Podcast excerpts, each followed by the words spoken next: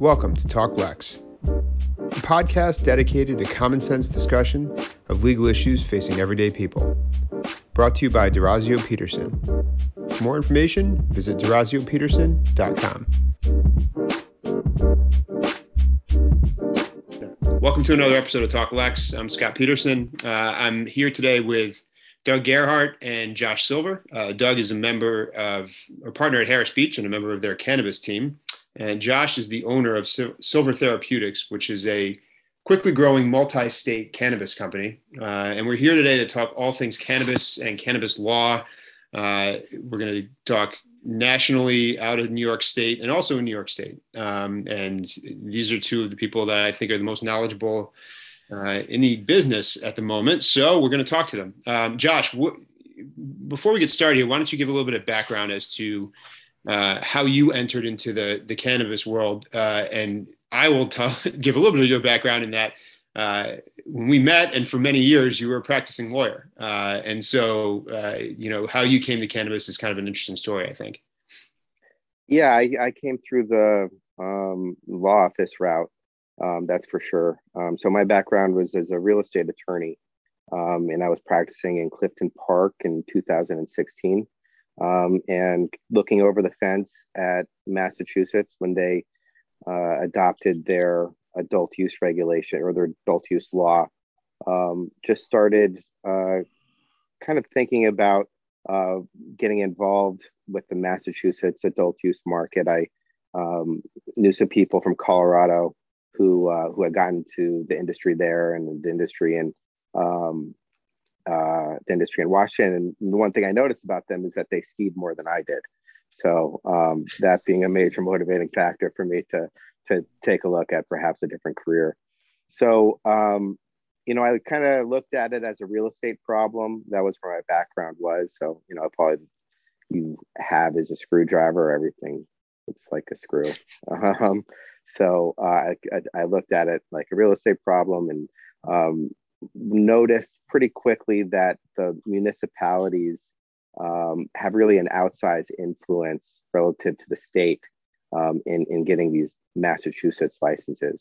So um, just started reaching out to different communities. Uh, it was pretty early on. Uh, when I was reaching out, the adult use regulations had not been implemented yet. So, um, you know, there was a lot of fear, I think, about what these uh, what these adult use dispensaries would do to the fabrics of the communities that they were coming into. Um, so I spent a lot of time just trying to put people at ease um, and getting local support. Um, I opened my first retail dispensary in Williamstown uh, in 2019 uh, in April. Um, we were the second um, standalone adult use dispensary to open in the state. All the other operators, with one exception, had been uh, vertically integrated medical operators who were all pretty sophisticated and well funded and were able to transition um, with varying degrees of success to the adult use market. So um, when we came in, we stood alone um, more or less. There weren't a lot of groups that came in the way we did. Uh, we opened our second store in uh, 2020 in, in, July. It's in Orange, Massachusetts. Um, and uh, we're under construction with a third location in Boston which is going to be our flagship store um, called the City Farm. Um, and uh, we're also turning on three retail dispensaries and a cultivation facility in Maine, in uh, Portland, uh, South Portland, and Berwick, Maine, with cultivation in Brunswick. Um, all of those are, um, you know, I would say maybe a month away from um, receiving certificates of occupancies from the municipalities, and maybe three weeks after that, we should be able to get open there. Josh, you used a um, used the term vertically integrated. Um, for for someone who doesn't know what that means, what what does that mean in the cannabis world? Uh, so um, that's simply that the uh, the business has uh, a cultivation facility. Um, they process it if it if they're making marijuana infused products, um, and then they have a retail outlet for it, all under the same uh, business entity or, or related companies so that the entire supply chain um, is, is controlled uh, by that one company. And um, with cannabis, which um, is still federally illegal, um, and the interstate um, transport of cannabis is is a big no-no, especially if you want to operate in the daylight um, and in the regulated market. Um, you can't look to you know established markets like California, like Oregon, that have really robust cultivation um, already in place to import your your product. Everything has to be grown in state, so um, everything has to be sold in state. So what it does is, I think it creates an opportunity um, for businesses to become vertically integrated and control their supply chain because you're not really competing with um, interstate commerce. Yeah, we're going to dive into that uh, some more detail in a bit because that's interesting now, and I'm sure that's going to be interesting when, if and when the, the floodgates open and federal uh, federal legalization happens. So before we get to that, though, Doug, why don't you tell us why don't you tell us how you came to uh, be involved with with Harris Beach's cannabis team because I know you've been practicing law for a long time, and uh, yeah. I'm assuming that this was not on your radar 10 years ago, but I, you tell me, how did how did that? Yeah, happen? sure, sure. So we're um, it's just really interesting listening to Josh and and forgive me, but it sounds like his law career kind of went up in smoke. So I couldn't resist. I couldn't resist. You know, it was like a softball sitting there. I had to say it. Um, yeah, so I've been practicing about 25 years. Yeah, a little bit more than that actually. And I do a lot of labor and employment work. I do a lot of public sector work, and I, I started my legal career uh, working in, in, in government in the New York State Assembly. And over the years, I work a lot with regulated industries. So I've been, you know, I, have done work before the State Liquor Authority, the Attorney General, uh, a variety of different state agencies, um, in addition to do a, lot of labor work. So as the cannabis, um, as as MRTA got passed, the the um, the new law allowing allowing cannabis in New York State, the firm decided we should we should probably have a have a, a, team put together to to work on that. And I should say Harris Beach is a very big law firm. We have a dozen offices. We have 230, 235 attorneys, and we really do practice in virtually every um, legal space there is. Uh, we don't do personally personal injury plaintiff work, but we you know do a lot of defense of that, and we do corporate work. We do have a huge government compliance component to our practice and a huge labor component. So what we did was we we gathered up some expertise from the various areas that we work, knowing that those would each have sort of touch points with the cannabis industry. And we now have a team together that uh, is overseen by folks that have dealt in in the government compliance world literally for for decades. Uh, we have folks from our corporate, uh, the corporate industry team, um, folks like myself. I'm sort of the labor guy, uh, predominantly on the cannabis team, but because I've dealt with some of the regulated industries, I have some wherewithal in that in that area as well. So, what we are are doing as a firm is, you know, keeping track of what's going on. It's nice to see that we now have cannabis control board, thanks to Governor Hochul, as opposed to having that language for as long as it did under the previous administration and you know we're expecting the you know regs are being put forward by that board fairly regularly now. And you know we hope that that, that industry is going to be up and running pretty quickly in new york state. So we are you know because we have those various contexts in the various areas that that uh, cannabis touches in terms of legal issues we're pretty well positioned we think we're pretty well positioned to to help folks in that in that area. So you know josh's company starts to want to work in new york state help help navigate through the control board as he gets licensed, depending on what part of his business he, he wants to do. You know, the siting, getting down into the nitty gritty because we're because we we operate in a bunch of different parts of the state. Um, when it comes time to look at individual uh, local entities, we'll probably talk about this in a little bit as to what they permit, what they don't permit locally based on their local uh, local rules that they've adopted. Um, we'll be able to help you with that a little bit. You know, we're, at least hoping to. So, so that's kind of the the, the broad brush with respect to cannabis because it does, as an industry, it will touch everything. And it's interesting. Josh came from the he he he approached the the industry initially from the real estate standpoint, which it very much has a very big component of. And, and obviously he's dealt he's, he's done very very well you know developing his company and his business across multiple states so um, I suspect the challenge someone like Josh has and companies like him have is dealing with this on a state by state basis. You know, Massachusetts is, you know, depending on where you are in New York, it's a it's a five iron and you're you're in Massachusetts, but the regulation's entirely different. And point Josh made is a really well taken one. You can't transport across state lines because it is still federally illegal. Um, you know, Massachusetts and Maine, you know, they're neighbors. You know, never the twain shall meet. So it's it, it's a challenge. I mean, it's inhibiting to to folks like Josh and and and folks he competes with um, because it is so regulated in different states in different ways. When you're talking about half the Northeast is is is you know cannabis is legal, but you got to deal with the regulatory entities in every every state, and they're all different. So um, our hope in, is to be able to help folks ease through that process at every step of it, you know, in the legal side of things, so that that it can be at least a little bit smoother for you as you as you enter that marketplace. Yeah, and, and the, the idea of this state by state regulation is is kind of a an interesting one. Josh, do you have you found that even going between you know starting in Massachusetts and then moving into Maine that things differ significantly, or are you finding that there you know there's some some consistency among what to expect when you're moving from state to state? Uh, there's a pretty uh, fair bit of consistency between Massachusetts and Maine. Um, that's not necessarily the case, especially as you compare, say, Massachusetts to a state like Illinois or uh, any of the Western states. And certainly New York is, seems to be going in a, in a different direction altogether. So um, it's challenging um, getting your head around the regulations of every new market that that you're trying to dip your toes into.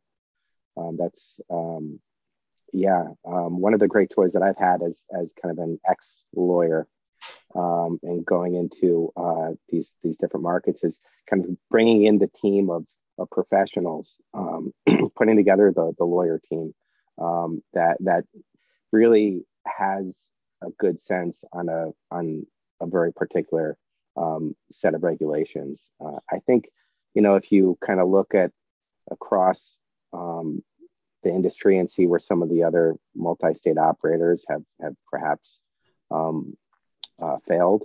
It's it's by expanding into states where I don't think they necessarily fully understood the difference between the regulations and and how much that can influence um, how your business is run. Um, I mean, it really starts with the regulations, and then you you try to build your business around you know, backwards from that. Yeah, I, I, I, I, just I was going to say I imagine that um, the regulators are quite on top of newcomers into this business because there's obviously like you said there's this concern about the the fraying of the fabric of society I think is one of the arguments against mm-hmm. legalization and mm-hmm. I, I imagine that the regulators are are looking very closely at what you guys are doing is that is that fair to say Yeah, Absolutely. I mean, these these are professionals that have been hired for that uh, specific purpose. And you know, um, you know, one of the problems um, in Massachusetts is um, with the regulations is that they're not always consistently applied because at the end of the day, the regulate there's there's a, a, person with a name tag um, that um, you know has a family and goes home at night, and he's the guy that's actually interpreting these regs and there's not this huge body of precedent that he can look to when there's anything in the gray area. So as a result, um, you know, in Massachusetts, we have um, a point of contact at the Cannabis Control Commission. He's the gentleman that's done all of our inspections for all of our sites and will continue to be our point of contact until he moves on. And I got a pretty good sense on on his view of the regulations. If we had a different regulator, a different agent that was assigned to us, it's not hard to imagine the business running in, in very different ways. So I think, you know, for someone who hasn't been into a dispensary on the East Coast, uh, you go into a store in Massachusetts and, you know, there's pretty strict uh, rules about getting into the store. And when you buy something, you pay and you can use a debit card, but you can't use a credit card. And now for for someone who doesn't involve who isn't involved in this business or the regulation of it what so why is that and you know what what are the rules around uh, taxation? And, and and this is kind of a broad question, but let's start there. What what's the reason why they're essentially cash transactions? I think uh, one of the reasons for that is a lot of the big banks. You got your cap, you know, what's in your wallet? You know, your Capital One card. Well, that's a you know federally chartered bank. So federally chartered banks are not going to be able to engage in a transaction for a product which is um, illegal federally. Um, and I think you know that's why you see the debit card or the cash transaction. You go to you go to most dispensaries. Typically, they have an ATM machine, and you use your ATM card. You get the cash out. It's cash cash transaction for exactly that reason. And it's an encumbrance because if you look at the, you know, right now as you as you started when, when we started this, you know, Scott, you mentioned how cannabis is is still illegal federally, and that's true, and that transcends a lot of the the difficulties with with the businesses. And I'm sure Josh experiences this now operating in two states because you still can't make business deductions for the most part um, uh, from your federal taxes. So when you have, a, you know, when you're a, your business and you you you have to pay taxes federally on your business, you can deduct your expenses. And absent the cost of goods sold related expenses, you can't deduct for anything related to your cannabis business because 280E of the Internal Revenue Code says this is an illegal substance. It would it's kind of like the uh, you know your any any illegal substance federally illegal substance, of which marijuana is listed specifically in the uh, Internal Revenue Code as one. Um, you can't you, you can't deduct those expenses because it's illegal. So that is an encumbrance, and I suspect that Josh, in some sense, has a really easy time doing his federal taxes for his company every year because there's virtually nothing he can deduct. You know, mileage costs, advertising costs, none of that gets deducted. So it's a, it is an encumbrance, and it, it, makes the business a more costly business to transact and engage in. Um, but getting back to your point, that's really why when you're dealing with the uh, you know going to the dispensary, you know, you know, very pleasant experience, but they make sure that you have your cash on hand, and if you don't, well, there's your ATM, and you get you get surcharged and all that great stuff. But that's why that's why, because it is it is permit it is a, a legal product federal at state level. More than half the states have have met uh, have cannabis legal in some way, shape, or form, but it's still federally illegal, and that that's an encumbrance, and it gets to the point that Josh made, which is because it's fe- illegal, it's an illegal, it's a controlled substance federally. Crossing state lines, that's that's a transaction, interstate commerce transaction of an illegal good. I mean, honestly, under the under the IRC, there's no distinction between that and cocaine, which is striking, but reality. So there has been, and, and for anybody listening, you know, there has been some movement. The Internal Revenue Service does understand the reality that they that they are living in, which is that so many states do have cannabis. Uh, cannabis is legal in so many states. There there is a, I would say, tacit re- recognition by the Internal Revenue Service that this does present problems. They not too long ago issued a frequently asked question, an FAQ, on IRC 280E and issues related to it. It didn't change anything, but it's a recognition that yes, you still have to follow this, and it is still illegal federally. But absent a change in the statute, um, which you know perhaps that will be coming at some point, it's it's going to be uh, it, it, it, will be a hindrance to to quite a few businesses. So. So just so the listener understands this, and I, I, want to make sure I understand this. There, they they will collect you they will collect taxes from you, Josh, but they won't let you deduct any offsets, and right. they they will recognize that they're collecting taxes on what they what they consider to be an illegal illegally sold substance, uh, but they won't prosecute you for it either. It's just that you're not going to get any financial benefits. Is that is that fair? To, is that a fair description? They haven't you haven't committed a federal crime. You wouldn't be calling the uh, IRS hypocritical, would you? I, I, know, I know you wouldn't be. no, no, it's not the type of program we're running here. Yeah, no, of course. I mean, it's, I mean, they're, um, uh, it's, it's punitive. Um, it is, uh, I mean, 280E is crushing. I mean, it really uh, prevents uh, profitability um, at the retail level. Um, are strategies, and so uh, we do. We are able to um, deduct some of our expenses by rolling them into cost of goods sold.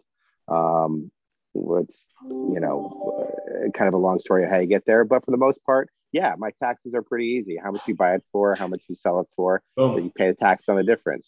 The hat you're um, wearing is an advertising gimmick, but you probably yeah. can't deduct that. Oh, of course not. Yeah, I don't keep my receipts for lunch. You know, I take I'm taking some folks out for dinner tonight. I don't have to eat. Who cares? Yeah. Um. So it's difficult, it's, uh, you know. Yeah. I'm not sure we're seeing writing on the wall that that's going to change anytime soon. But you know, it's so lucrative. I mean, it's really hard to. Yeah. I mean, I'm a big incentive driven guy. I try to look and see who's motivated to do what and why. Right. And um, it's really hard to find this the the daylight into getting rid of 280e if you're you know a federal um, a lawmaker. It's just the industry is is thriving despite it, um, and uh, the government gets to really basically double their their the, the taxes that they'd otherwise be entitled to receive. So um, it's going swimmingly for them. Do you see? Do you envision? Um, I mean, do you see this as as actually being a hindrance to federal legalization because there's just no incentive? If if the government's willing to say, hey, we'll turn the other cheek. We'll let you guys operate in states as they as they pass as they legalize, and uh, presumably more and more will will do so. The dominoes will just start to fall. Does that hinder the government for them to say, what's the point of legalization if if we can just keep collecting all this revenue? I think it does. I mean, look, there's um, every time they pass a law, right? There's uh, some uh, accountant that assigns a dollar amount to it um, you know, the Federal Accountability Office or whatever, the nonpartisan. You hear about it every time they pass a law. Congressional Budget yeah. Office. Right. Um, so there's going to be a dollar amount associated with federal legalization, and it's going to acknowledge the fact that their um, tax revenue from marijuana businesses will be probably cut in half if it goes um, uh, if it goes legal. Now that's a, I think a, a pretty cynical way to look at it. Um, I think it's uh, probably more complicated than that. And if I'm really uh, looking at this pragmatically. I, I just, at a certain point, we'll hit critical mass. There'll be enough states um, where um, where legalization has occurred, and, and every year it's more, it's not less. I haven't seen it one state go the other way. No. Um, so we'll get to critical mass, and then something will change federally. When that happens, I don't know. Yeah, I think it's probably right, and I think we're you know we're slowly approaching that. I think when you see states as uh, big states like like New York um, entering the market, I think that that's going to be influential. You know, Chuck Schumer, Kirsten Gillibrand are very influential. Um, so I think we might see some movement. I'm not saying that uh, New York is by no means the, the the tail wagging the dog, but it's possible that as you see more populous states moving in that direction, it might be hopeful. But right now, it's you know there is some isolation and and some challenges. I mean, you know, it's great that you're operating in two states. Hopefully, hopefully three soon. Mm-hmm. You know, I was talking to a uh, a dispensary, one of the bigger ones in um, in uh, Michigan a month or two ago, and I asked them. I said, you know, New York is, you know, it's not legal in New York. You guys thinking of entering the New York market? And flat out, nope. We're just going to keep expanding here you know, they're not mm-hmm. going to bother with another state. And they were very robust. It was very big dispensary, very professionally, you know, operated. You know, you walk in, it's extremely impressive. I chuckled a little bit because I walked in and they they welcomed us and they said, if you go into the next room, you will meet your bud tender instead of your bartender, which I think has become sort of common parlance now.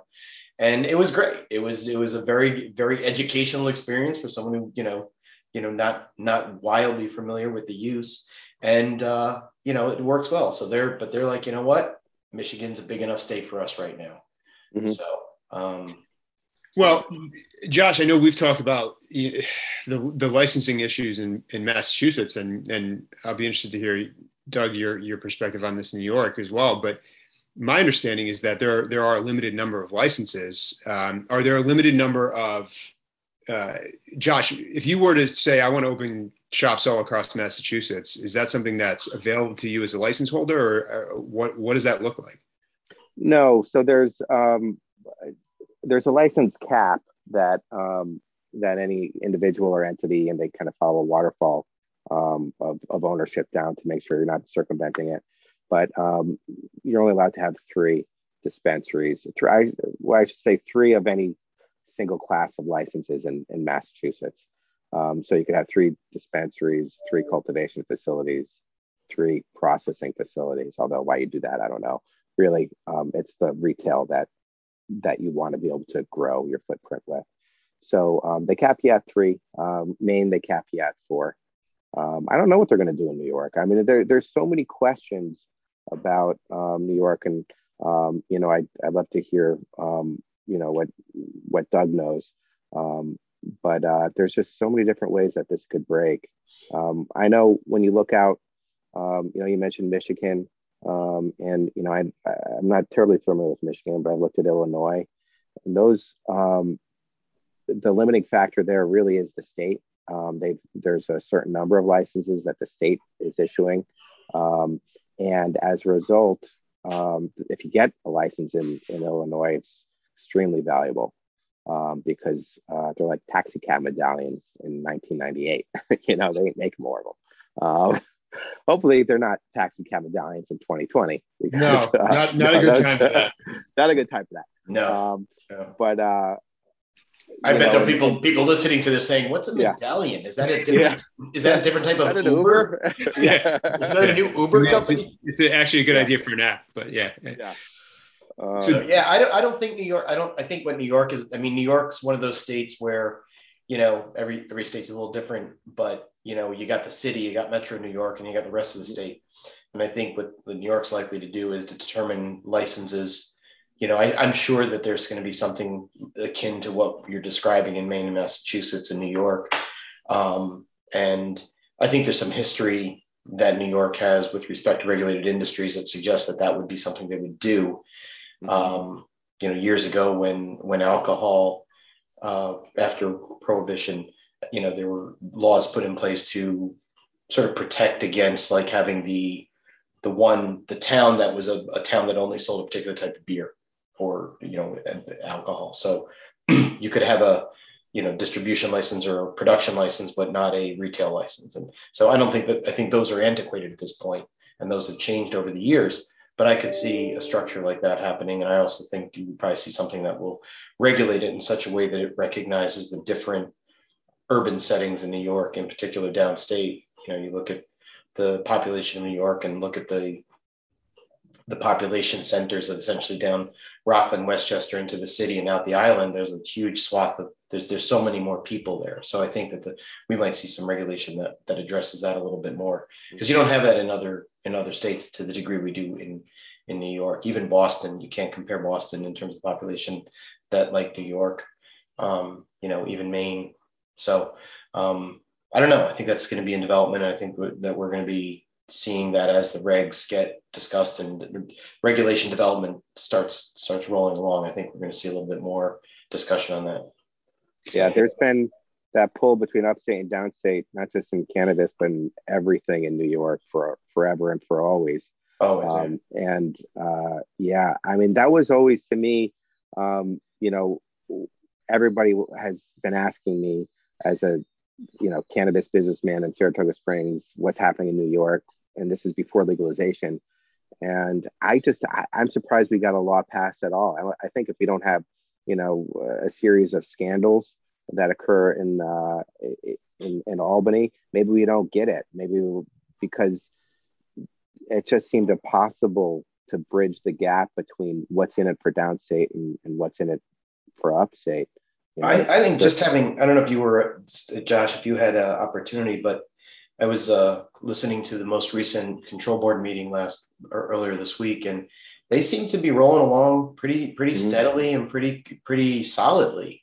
Um, I'd be surprised if anything got appended at this point, and I think particularly because the the the, appointment on that board was so languished, not only for so mm-hmm. long, but for you know and I suppose this sounds like a critique on the previous administration, and so be it, but you know, for no reason. And Governor right. Hochul demonstrated there was no reason because she takes office, and you know, within a, a political moment, we have people on the board, and here we go. So I think that there is a real energy to uh, and, and and desire to really move things forward certainly methodically and judiciously and thoughtfully, but also you know as expeditiously as possible. At least that's yeah, what I, am I'm, I'm taking from them too. So I'm hoping that happens. Yeah, I, I totally agree. I, I think there, you know, the dam's been broken, right? And there's the the board's been appointed. They're and and those people have been asked to do something. I mean, these are professionals that that that are sitting on that board that have a job to do, and they're going to make they're going to show up for work and do their job. Yep. Um, so um, the momentum that we have now, I think, is going to. Um, yeah, I, I agree. I, I think it's going to carry us through, and and you know, I don't know how long it takes, but we're going to have regs. Uh, we're going to have applications. We're going to have retail. It's it's all happening. It, you know, it's moving at its own speed.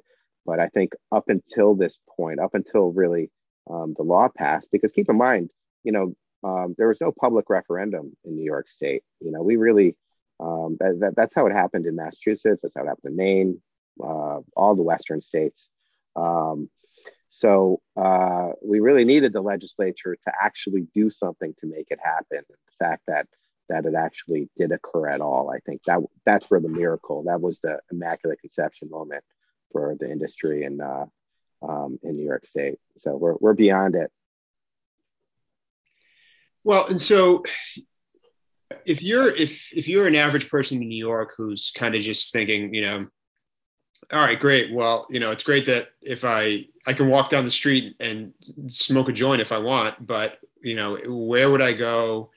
When will I be able to walk into a store and buy it? You know, what's what's real realistically what are we looking at? Because obviously there's a there's a significant period of time from uh, legalization to implementation, and you guys are kind of both discussing that. But where what's New York looking like? If you had to you know put a wager on when somebody will actually be able to walk into a store and buy whatever they want to buy what are we what are we talking about?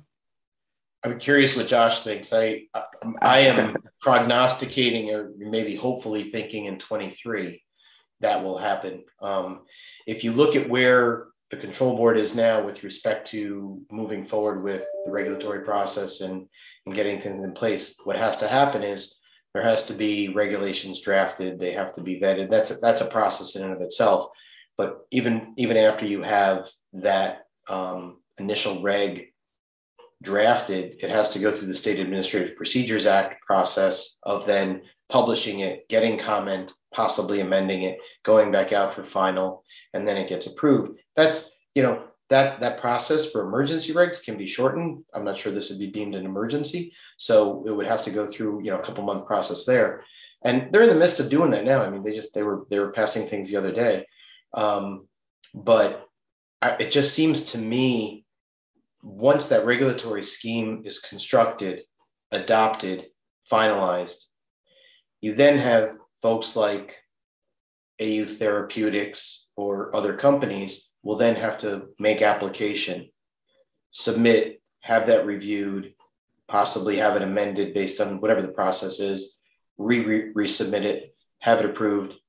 I, I just can't imagine all of that taking place in something less than roughly a year's time. Like a year from now, could there be applications being submitted? I would I would like to think yes. I think as Josh said, you know, there's you know, the dam has broken and there's a real desire to move this along effectively and, and, and expeditiously, but it, there's a practicality to the process that needs to be adhered to. So I think that would be my guess. I mean, there was a there was a member of the board the other not too long ago who mentioned something like, you know, it's going to be 18 months until you get a license. No one has followed up as to whether that's actually what's anticipated or if that was uh, a exaggerated time frame or not. But it, it seems to me it could be shorter than that, but you know, I don't think you're going to be sitting, you know, buying buying product in downtown XYZ town in July of 2022. I think that that's overly aggressive. I, I, I totally agree. And and the one other thing that I'd add um, is uh, you got to build these things too. Um, so I mean, on the retail side, um, you know, maybe you can take a little bit of a risk, um, a financial risk, and and you know, be somewhat confident you're going to get a license and start construction on the retail store before you're actually issued that license. If it is 18 months from now, but otherwise, that's another six months. You gotta, you know, you gotta build out your store. And then if you're talking, you know, supply chain, there's, you know, what seven or ten um, medical cultivators in the state right now. I mean, the the lead time to bringing on new cultivators from that that aren't currently in the medical market right now, uh, that's you know 24 months from the time you get a license to bring on a new cultivator. Now, what we saw in Massachusetts, I think, will probably um, play out a little bit here, and and that's the um, the medical operators um, really uh, were able to scale up before everybody else because they already had the infrastructure and the cash flow to um, to expand their facilities um, to to meet the adult use demand, which is like you know it's like seven times the medical demand in Massachusetts, which had like a real medical program. The medical program up until the, the these latest reg changes in New York was a total joke.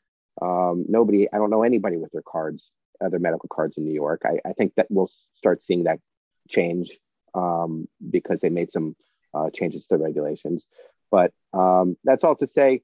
There's the lead time for the license, and then there's the just the lead time about ramping up a business, um, and, and, it takes a long time. You know, I, I'm I'm in the middle of it right now. It's contractors, it's certificates of insurance, it's um, plumbing code, it's all these little things that um, that add time. Yeah, I could see I could see there being a lot of uh, a lot of new new retail in New York City because there's so much retail there, there's so much office space available.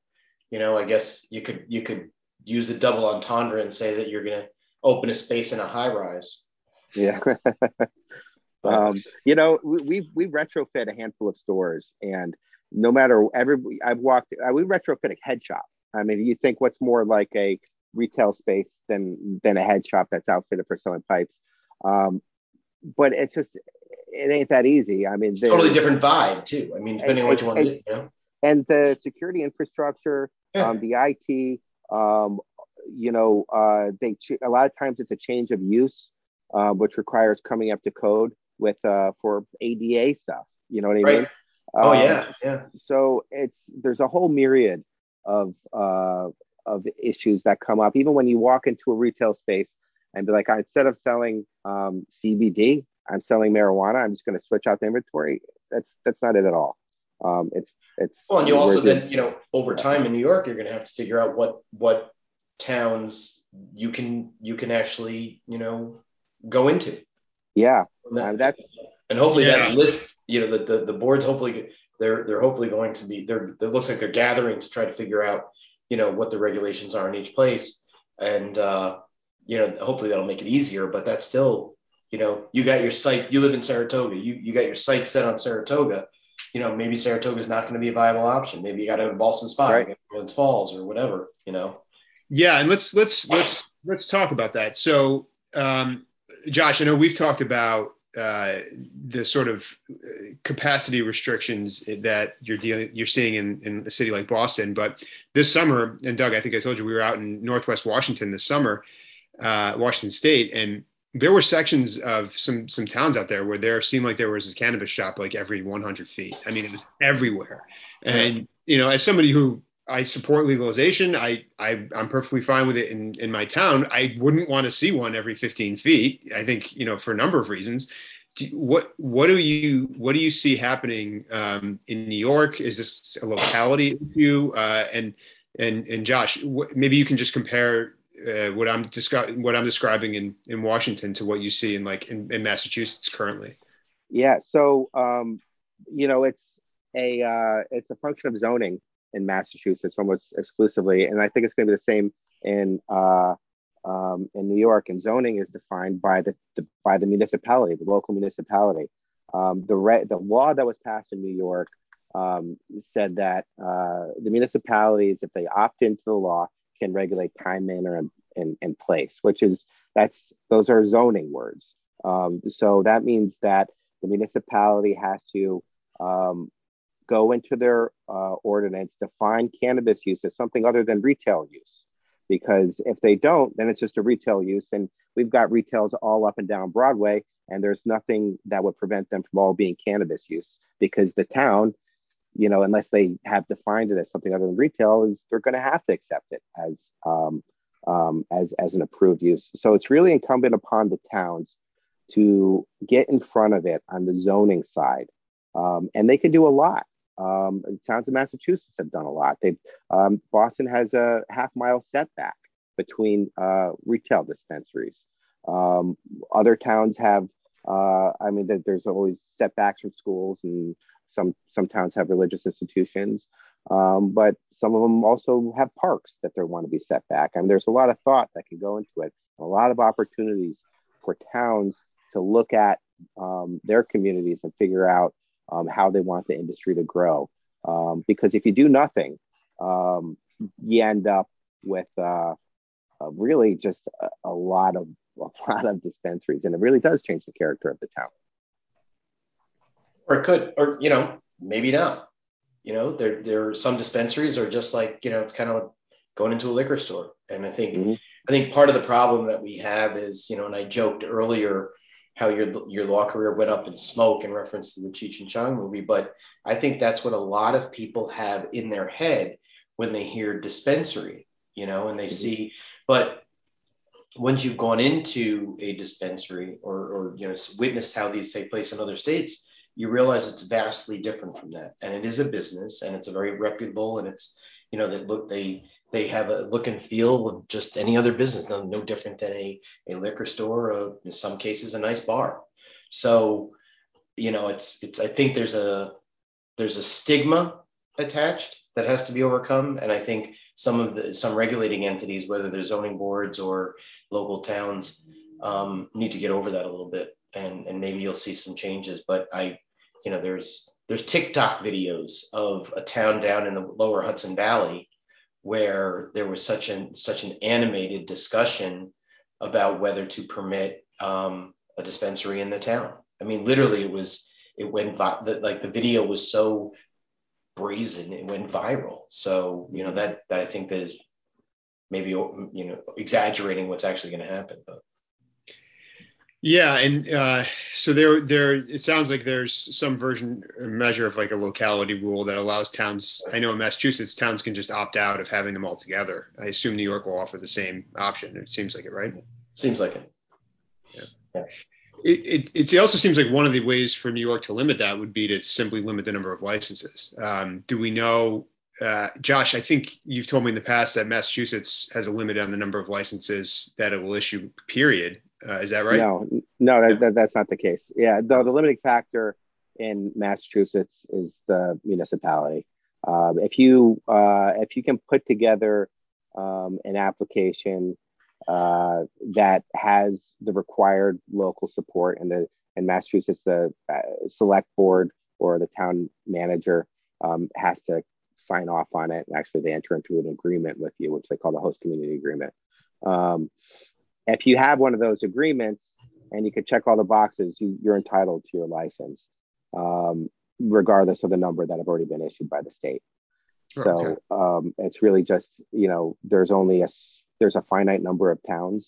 Um, not all of them have opted in, and the ones that have, well, some of them don't want any more. And in Massachusetts, there's actually um, uh, they have unlimited discretion to approve or deny um, a, uh, uh, a cannabis license. There's really no oversight, and in fact, um, there is uh, one town manager was was captured um, selling his support for I think a quarter billion dollars to like an undercover F- FBI agent. So I think he's doing some time now. Um, yeah, that's not surprising. yeah, but but that's because it's there's no oversight. There's nobody. Um, if you get denied for a host community license uh, agreement in um, uh, Massachusetts, um, there's no recourse. And do we see New York operating essentially the same way in terms of no cap on the actual number of licenses uh, and keeping it just a, a, a municipality driven, town driven, locally driven decision making process? I don't know. I think that you know might they might go the way of Massachusetts. I mean, you know, having what is it? I think it's three, three retail per owner. Yeah. So your Boston facility will be your third. Correct. So I could see them doing that. And then in addition to that, siting will also have zoning um, considerations, and maybe that'll be left up to local zoning. I don't really see a town in New York saying, you know, we want to have dispensary row. So I have a feeling you'll see some regulation on that in that regard, just to to prevent that. You, you know, and and you know, if you look at other regulated regulated industries, and I, I've more than once mentioned alcohol, you know, there are limitations with respect to the siting of a liquor store and you know where it can be in relation to another liquor store. So I could see some analog in that regard too. You know, um, it may not seem that way because it, it seems like liquor stores are often ubiquitous in various places, but if you look, you're you don't see them next to one another.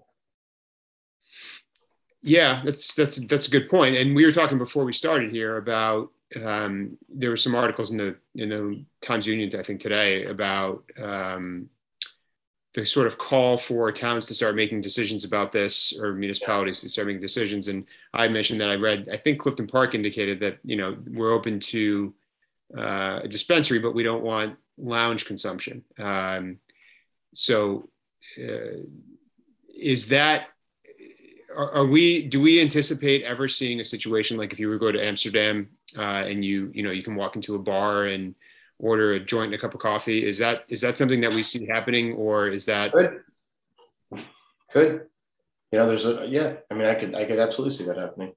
Yeah yeah i, I agree. It's in the law. I mean they're uh, i think that's contemplated.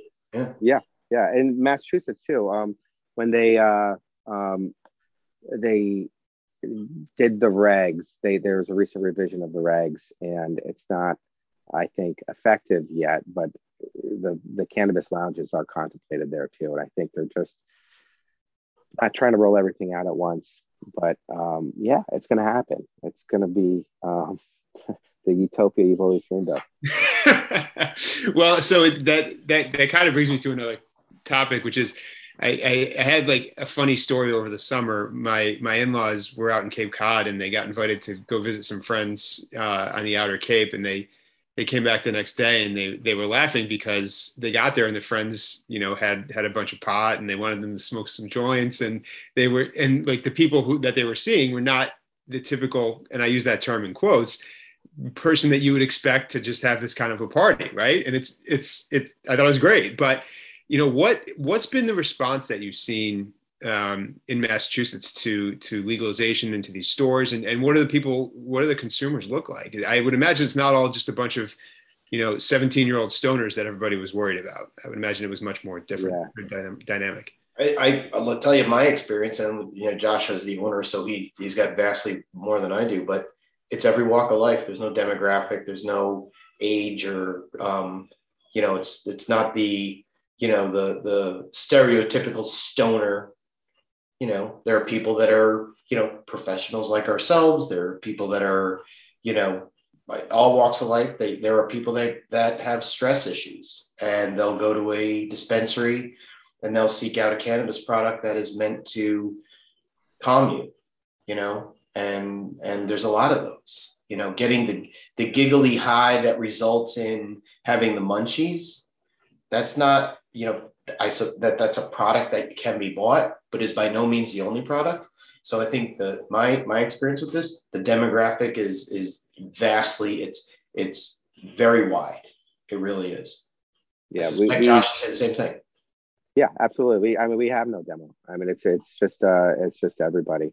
Um, you know, and the thing that I've noticed, I mean, like I, I start off by saying that we were one of the first standalone um, adult use dispensaries open in Massachusetts. Now there's there's a lot of them. I haven't counted, but there's you know um, if not a hundred, close to it, maybe even more. Um, there's a lot in Massachusetts. Um, yet um, our sales continue to, to grow because more people are coming to, are, are coming into it, or more people are discovering cannabis, and and these um, you know it's uh, these are people that maybe they smoked um, they uh, these are people that smoked when they were in high school and maybe took 30 years off but are coming back in. So um, I mean the demo is everybody. Well, you know that's that's probably as good a place as any to kind of wrap up. I, I could talk about this forever. I think it's I think it's really interesting. Um, you know, you both got very interesting and, and I think different perspectives about where this is headed. Um, it seems like it, it's certainly headed in New York to a place where you know Josh or other companies are going to be able to start uh, moving moving in and, and kind of going in the right direction. So um, yeah, let's let's certainly hope so. I mean, that's that's the game plan. He's done, and you know, Josh is is the kind of company that that we you know would love to to help out. And I'm not I'm not pushing that. I'm just you know he's successful in other states. He's demonstrated acumen in this in this area, and you know that's the kind of um, business that New York wants to attract, particularly he's a New Yorker. I mean, he's he's operating in other states because he heretofore couldn't. So I think he's particularly the the type of business that we want to attract, and you know, let's hope that that that comes to fruition, and let's hope that timeline is is a is a reasonable one and one that really can be, you know, move forward. You know. Yeah, and I'm sure that there's uh, there will be some less than stellar applications submitted. Although, from my understanding, Josh, it's an expensive game to get into, um, becoming more so uh, in terms of putting putting applications to, together and getting a team in place. Is that is that accurate? Yeah, I mean, I remember when I first got started, somebody threw out a number um, for how I was like, hey, how much does one of those licenses cost? And uh, they threw out a number, and I was like, oh, I'll do it cheaper. Um, and I did. I did it myself. But at the end of the day, I look back, I was like, no, that was the number. And it, was, and, and, and, it had like an extra zero, you know, it was like, it was another, like it was just 10 times more than I thought it would be. And it's just because there's, there's, um, you know, one of the great things that's happening now though, um, and, um, that, that it wasn't in place three or four years ago was the professional experience in the space. I mean, I didn't have Doug to call um, four years ago when I was started. I, and I mean that. I, I tried. There was uh, Vicente Sederberg, I think was, um, and you're, Doug, you're probably familiar with them to some degree. They're, um, you know, they were the cannabis law firm, and they wanted 500 bucks to answer my phone call before, you know, a- anything, and and they were too busy to deal with me. You right. know what I mean? Um, now there's uh, there's lawyers that know what they're doing. There's architects that know what they're doing. There's security consultants. There's um, the just the amount of industry, the, the, experience that exists in the industry is so much greater now than it is uh, four years ago. So um, I think New York is really poised to. Uh, I think we are too. To do things the right way. Yeah, I think I think we are too. I think that it's recognized as an industry, and I think that the time is ripe. And you know, I think I think we are going to see this being successful. And you know, let's let's reconnect the three of us, you know, in this forum and you know, after the first of the year, see what's happened, and uh, you know, maybe we'll have better news on the, you know, more news on the timing and and the regulatory structure. So, you know, because I suspect this is going to be moving ahead. Doug, I'll yeah. call you before then. All right. Well, that sounds good. I, I, I, really appreciate you both coming on. Um, we'll be respectful of time here and wrap it up, and hopefully we can continue this conversation at some point in the future. Thanks yeah. again. Thank you. Thanks, Scott. Thanks, Doug.